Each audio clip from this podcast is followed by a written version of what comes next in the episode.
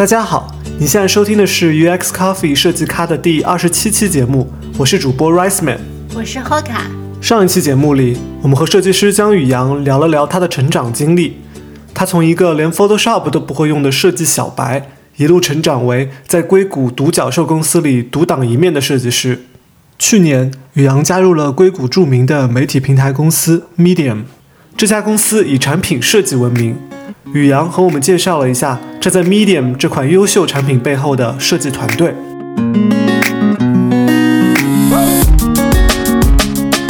嗯，我们现在大概有七个产品设计师，呃，然后一个 marketing designer，呃，还有三个呃 user researcher 这样子，对，十一个人。这么小的团队啊？啊，七个设计师居然有三个 researcher。对对对，我们是特别特别注重 research 的一个公司。对我们七个产品设计师的话，我们现在是有四个比较大的产品团队吧。嗯。呃，第一个是叫 NRE，我想想，New Reading Experience，新的阅读体验。对，新的阅读体验，就是比如说 Medium 的。Homepage 是长怎么样子啊？然后你每天看到文章，你怎么样去搜索文章？你怎么样搜索到跟你喜欢的文章？就是文章的推送这些方面。对，那还有三个。然后还有一个是叫 Subscription，就是订阅付费服务。因为我们公司是今年年初的时候决定，嗯，整个 Business Direction 就是 Business Model 就。变了嘛？嗯，因为之前的话还是想借助于广告来呃创立营收，嗯哼。但是今年年初的话就说不行，那块儿走不通，因为我没有你们 Google 这种这么大的流量，对，而且之前 Medium 上的广告也是非常非常 subtle，就是他不会说框给你搞一个 banner 在那儿，我都不觉得之前 Medium 有过广告，对啊对啊，就是太。太 subtle 了，因为就是要做的工作太大了。嗯，对，像他之前的广告的话，就比如说有个品牌，比如说 REI 要植入一个什么广告的话，他可能要去写一篇文章，然后这样的一个那种比较 native 的那种广告对对对对，就是让你觉察不到，但这种的话成本又太高。嗯，对，所以是今年年初的时候决定说要开始做一个收费服务。嗯，对，所以专门的团队对这样一个专门团队就是他们就在做收费这件事情，然后现在的话。你每个月交五美元，就是就可以成为我们的 member，对，所以欢迎交钱。会员有什么福特权特权啊？呃，理论上讲的话，是可以看到更多的 premium content，就是更多更好的内容。哦，对。然后你还可以有什么，比如说离线阅读啊这种。那你们的付费内容是从哪里来的呢？嗯。付费内容的话，就是各个渠道吧，就是比如说会跟一些嗯很牛的对内容创作者会有一些合作啊，这样子。那你会跟他们分钱吗？会啊，肯定会啊。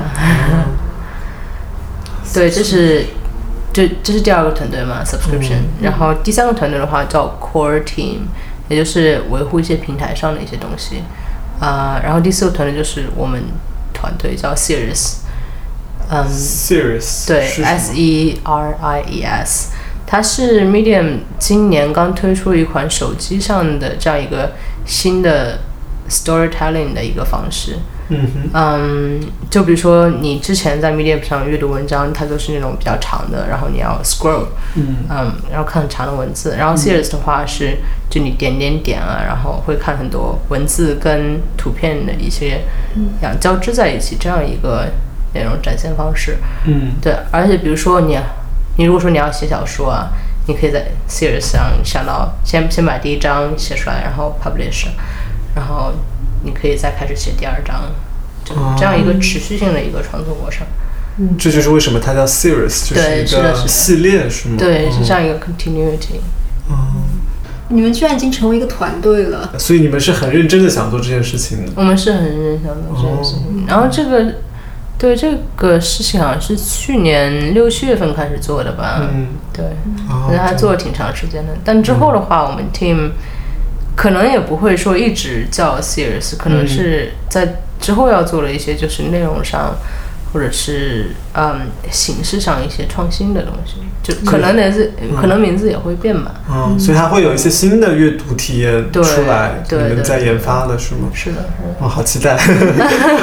因为我觉得，就是从阅读上来说的话，Medium 也有点像是业界标杆的感觉，就是从这个公司创立之初请的那个 T Han Lex 来做那个第一版的设计，开始就这家公司一直是带着设计基因的，就觉得大家都觉得这个公司的这个阅读啊。嗯，就是字体啊，然后整个整个体验都是特别重视的。嗯嗯，所以我觉得你们的这种发明创造都会可能会有引来很多公司的跟风吧，啊，我觉得挺有意思。嗯在我心里面，Medium 一直是一个比较严肃的嗯博客平台，然后 Serious 的话就感觉比较嗯轻量级，对然后会鼓励用户去插图片，就是比较视觉上的一个体验吧。就是你们会想要鼓励用户去创作更多的内容吗？或者是怎么样在会有更多移动端内容涌入的，我就假设有的话的情况下，怎么样保持住你们产品的这个严肃的调性？还是你们其实没有想要保持严肃调性，就想让大家就来一起写东西吧这种？其实没有特别说要想要保持这种严肃的调性。对，就像你刚刚讲的，呃，medium 的话，你确实是觉得啊，我必须要深思熟虑啊，然后想好一个东西，然后再开。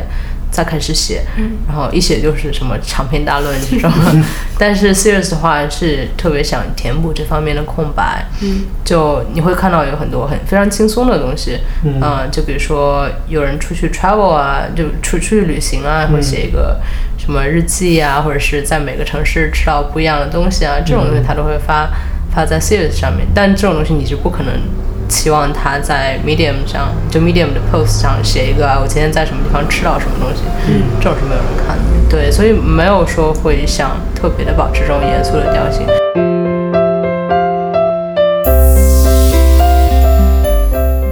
在这次节目录制之前，我们向听众征集了给嘉宾的问题。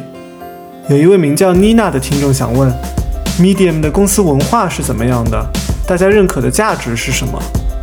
我们把这个问题抛给了宇阳，本想借这个问题聊一聊 Medium 的设计文化和设计师的地位，没想到我们听到了有些不一样的答案。嗯，我觉得 Medium 的话，除了他对设计非常非常看重，他还对于 diversity 确实是非常看重。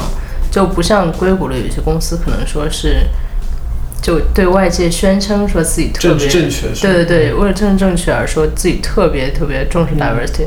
我觉得 Medium 的话是确实是你能看到他花了一些很很多非常真实的这种这种心思在想这个问题，然后像的多样性。对，像我们的话是有非常非常多的呃女性的工程师。哦，对，就比如说我拿 Medium 跟 Intercom 相比的话，真的是觉得有有太多女生，对，有很多很多女生在做 engineer。嗯，对，嗯，然后我觉得这个体现的方面还挺好玩的。我就第一次我们公司 All Hands 的时候，嗯因为会有这样 show and tell 这样一个环节嘛，嗯因为是有很多女性的 engineer，那她的这个 presentation 的表现方式就跟之前的一个一个非常严肃的，就是大家只是说我今天做了什么，这个是很不一样的。他就会做各种很 fancy 的 animation，然后放背景音乐，然后在前面跳段舞这种。对，我刚加入公司的时候，觉得这个还挺好玩的。嗯。对对对。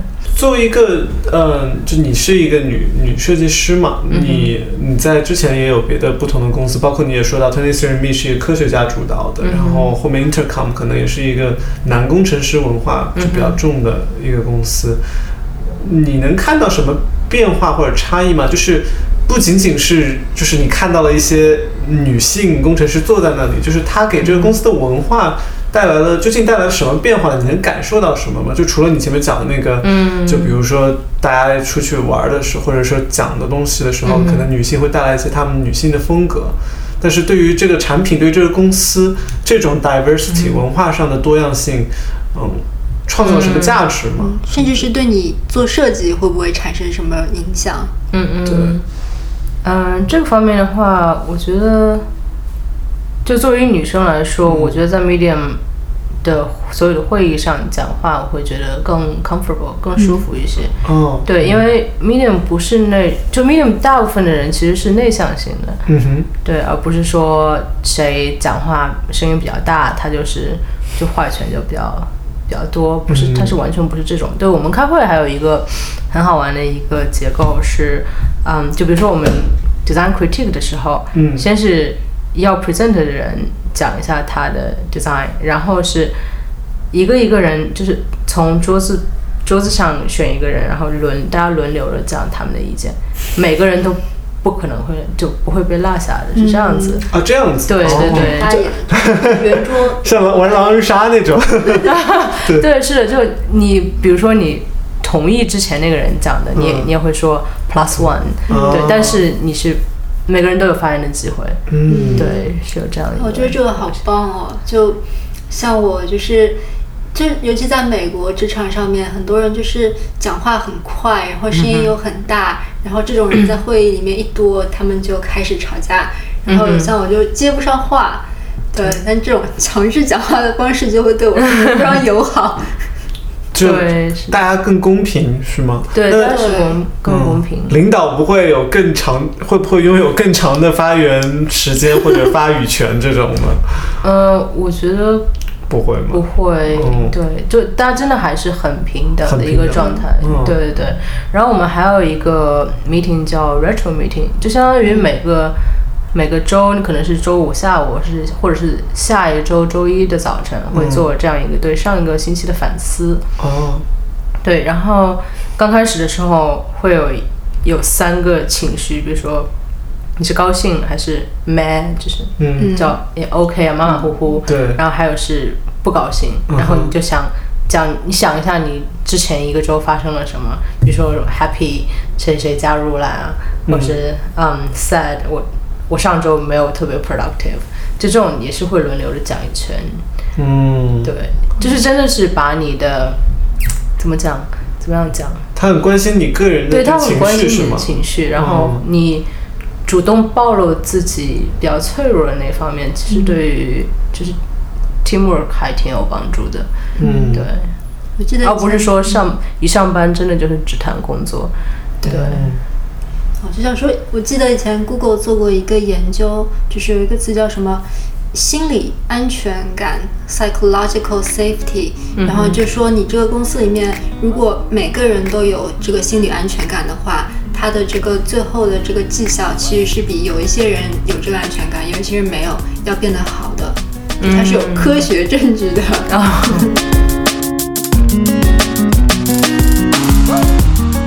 聊完 Medium，我们选择了一些热心听众的问题，和宇阳进行了一次快问快答。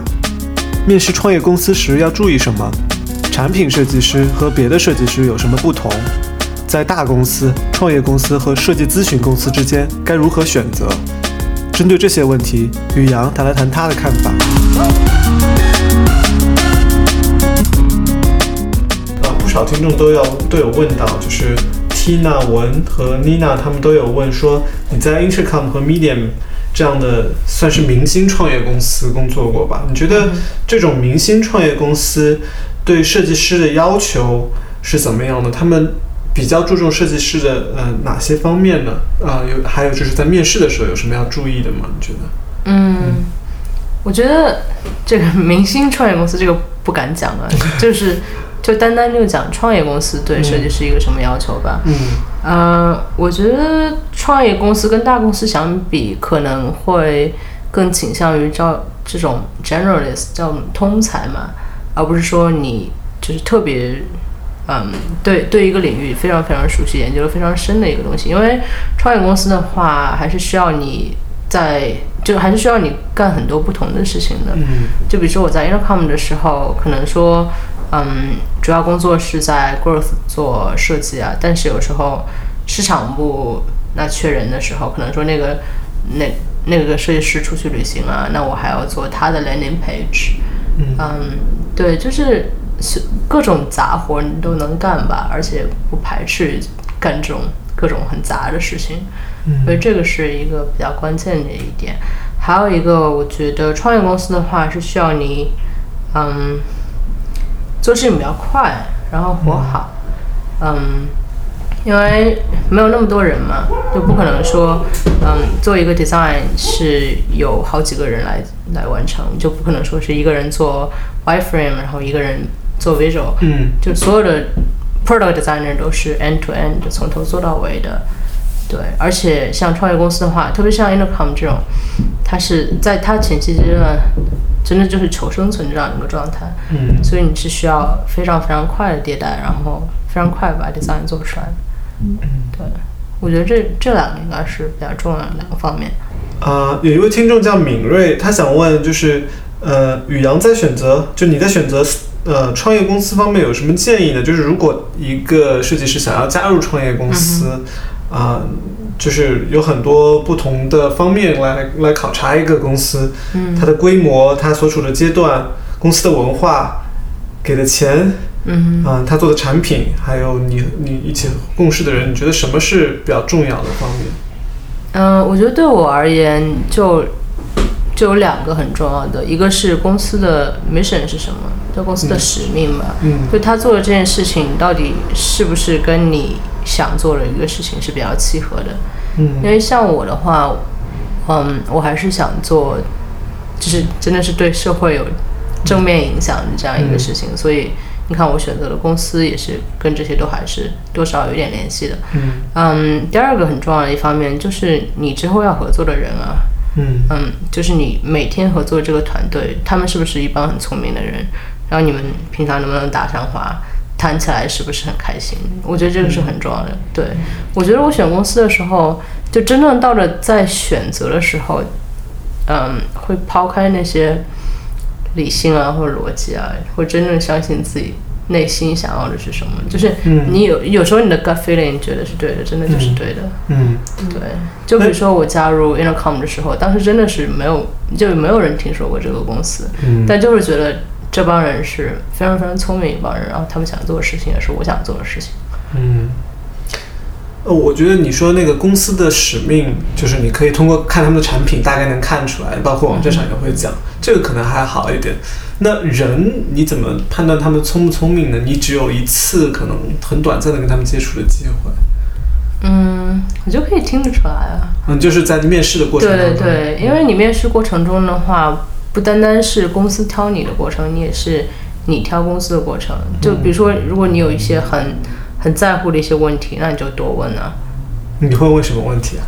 呃，就比如说你会问一下他面试你的人，他加入公司的初衷，嗯呃，他所遇到的一些真正的困难和挑战，然后他们怎么样来克服这些困难和挑战。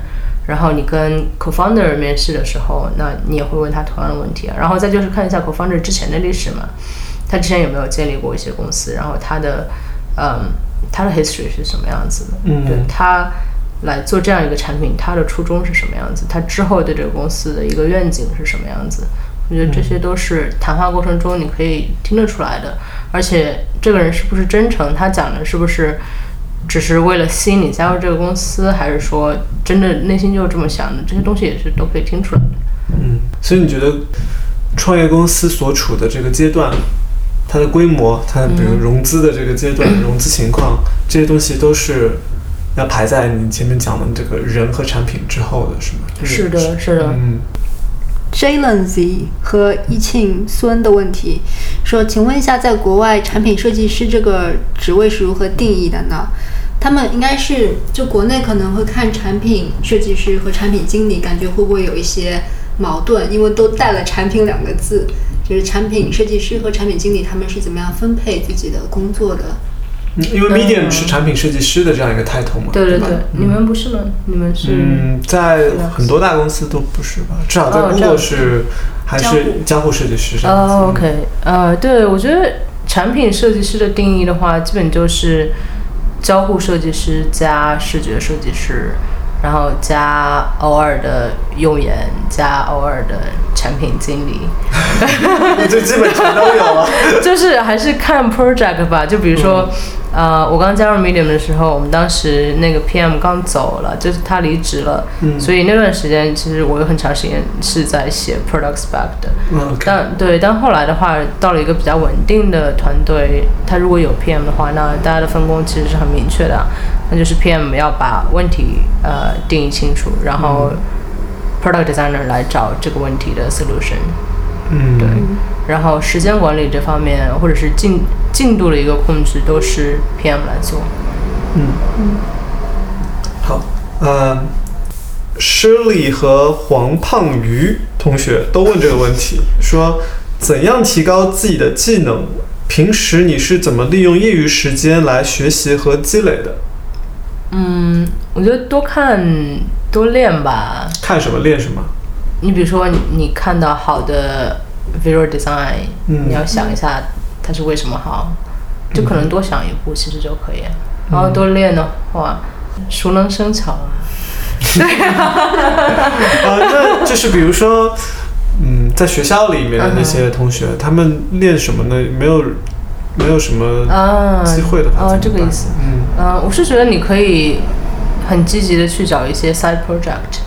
对，嗯如果是在还在学校里的话，你可能，嗯、如果只有学校上课的那些 project 的话，可能是感觉跟现实还是有点脱节。嗯。但有很多人会需要 design 的帮助，嗯。比如说很多 NGO 啊，或者是一些小的学生组织啊，嗯。嗯，那这种小的事情你可以去尝试做一下，可能不需要什么报酬，但是毕竟还是一个真实的问题嘛。嗯我觉得你去接这种活的话，也可以一方面来督促你来多练习你的 design，而且像我刚刚讲的，如果说你不知道什么 tool 的话，你不知道怎么用一个 tool 的话，你可以说。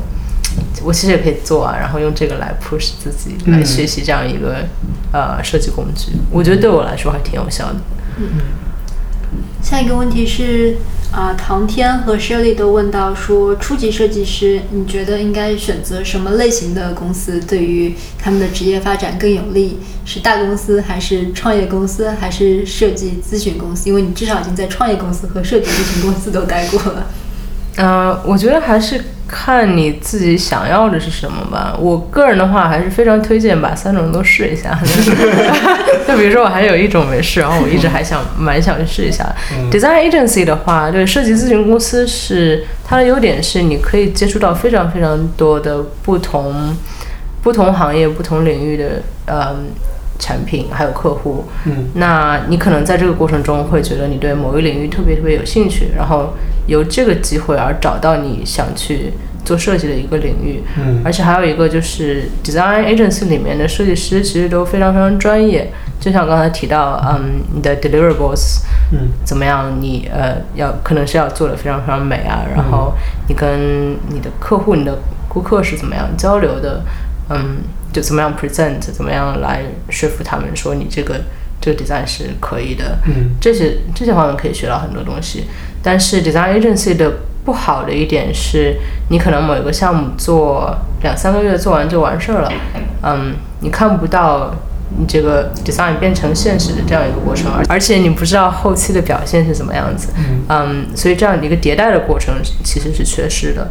但你也可以说，另一方面说这是一个好的方面，就你不可能连续三年都在做 onboarding 这样一件事情，呃，就是你可能可能会比觉得比较新鲜，哎，每两个三、嗯每两三个月就有一个新的项目，而且是跨就是不同领域的，可能不同的方面的。那对啊，所以我说还是看人嘛，对啊。如果你真的觉得就两三个月做一个新的项目，然后就走了，这样比较爽，那你可以一直待在 design agency 啊，有待十几年那种。对，然后创业公司的话，就是可以有比较强的 ownership 吧，因为这个产品呢就是你做的，这个产品好跟不好都是你个人来负责，然后你的情绪起伏其实也是跟这个产品 特别相关联的，因为对吧？因为如果说只有你一个设计师的话，那没有别人可以找，对，而且还有一方面就是你会把整个嗯 product development 这样一个过程了解的非常非常透彻，嗯。嗯，再一个就是你可能不是只是只是单单做 design，有很多其他需要你帮忙的事情，你要帮助帮上。对我觉得之后如果说是要自己搞 startup 的话，我还是很建议就是去 startup 工作的，嗯这样可以更近距离的知道一个公司是怎么样运作的，嗯嗯，包括它一些商业上的东西，还有设计上的东西，还有产品上的东西。嗯对，大公司的话没有什么太多发言权。嗯我是觉得应该是会比较容易找到一个好的 mentor 吧，因为你们那么多人的话，对。对，其实之前有很多嘉宾，我们请的都是大公司，大家也能够感受到在大公司做设计大概是一个怎么样的嗯，感觉，所以可以比较一下，就是我们这一期跟宇阳访谈下来，啊、的感觉对啊，就比如说我工作前三年其实都是没有 manager 的，啊，对，就是真的是处于一个自己那种野蛮生长的那种状态，嗯，对。感谢宇阳做客 UX Coffee，大家可以在知乎上搜索江宇阳找到他，和他交流。两周后，我们会请来 Intuit 高级交互设计师耿荣飞，我们会在下期节目里和荣飞聊一聊视觉设计师如何转型为产品和交互设计师，个人理财和金融领域的产品设计又有哪些挑战？如果你有问题想问荣飞，也可以在微信公众号上给我们留言。我们的微信公众号是 UX Coffee，U X C O F F E E。如果你喜欢我们的节目，请记得在你收听播客的平台上订阅我们。你可以在苹果 Podcast、喜马拉雅 FM 和网易云音乐上找到我们。我们下期节目再见。